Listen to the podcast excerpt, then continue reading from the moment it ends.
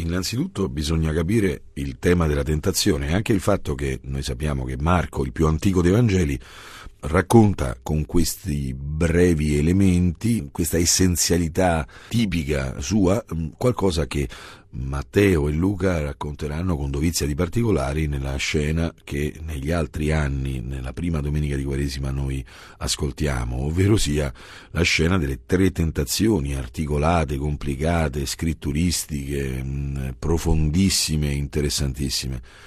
Tutto quello che Matteo e Luca diranno in un testo molto più diffuso è detto da Marco in queste poche parole. Ogni elemento qui è preziosissimo.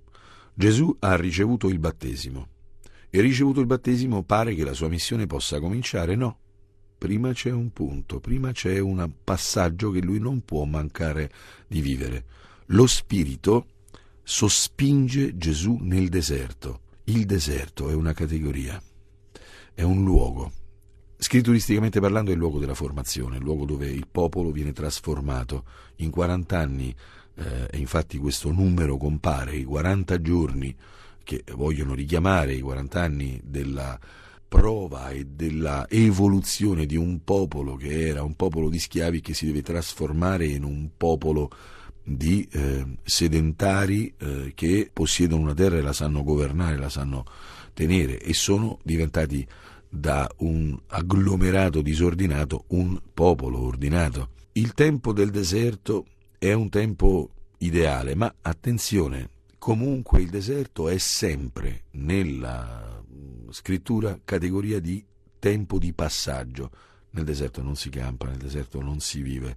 C'è un passaggio, un'evoluzione da affrontare, c'è qualcosa che bisogna andare a guardare per poter cambiare fase, c'è qualcosa eh, di fronte al quale bisogna porsi per poter maturare. Gesù deve entrare in questa dimensione.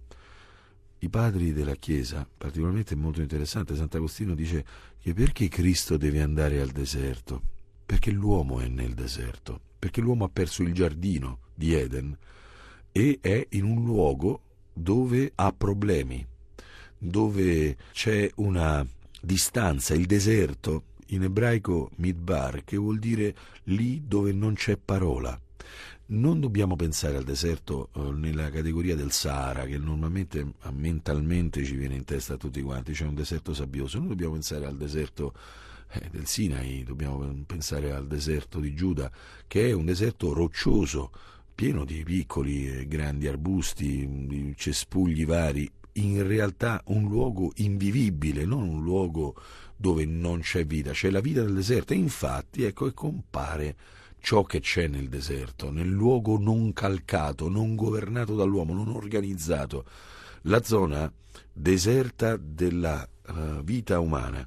Noi abbiamo una zona presentabile, organizzata carina, caruccia, tutta bellina, che si può vedere, si può guardare, è presentabile, e c'è una parte dove scappano fuori le bestie, dove non c'è governo, quella eh, contrada non affrontata, dove piano piano le bestiacce prendono il, il, potere, gli insetti, tutte queste bestie del, del, deserto, gli scorpioni. Noi dobbiamo pensare a queste bestie selvatiche, cioè il selvatico dell'uomo, cioè l'irrisolto. È lì che Cristo deve andare, è lì che lui deve far incontrare questa bestia con gli angeli, stare con la bestia selvatica, affrontare la parte di noi stessi che il deserto. Eremos in greco, ciò che è separato, ciò che non può stare con gli altri. Cristo non parte da una teoria astratta, parte dal problema dell'uomo, la sua solitudine, le sue bestie interiori, ciò che in lui non è risolto ed è la Quaresima un tempo ottimo per entrare nelle cose irrisolte della nostra vita per scoprire che lì, con lo Spirito Santo, possiamo trovare gli angeli che ci servono, perché Cristo fa ciò che l'uomo è chiamato a fare. Cristo, il vero uomo, vuole dare all'uomo la salvezza, questo riscoprire che non deve buttare via una parte della sua vita, non deve vivere come sezionato, separato da sé medesimo, ma può redimere, può veder redento da Dio ciò che in lui è bestiaccia, ciò che in lui è, è insetto, è bruttezza, è paura, è solitudine, è separazione. La Quaresima è un tempo perché l'uomo trovi pace affrontando se stesso. Noi non dobbiamo pensare a Cristo che salva la parte, eh, ripeto, presentabile dell'uomo, ma che salva tutto l'uomo, anche nella sua zona sporca, trasandata, inguardabile.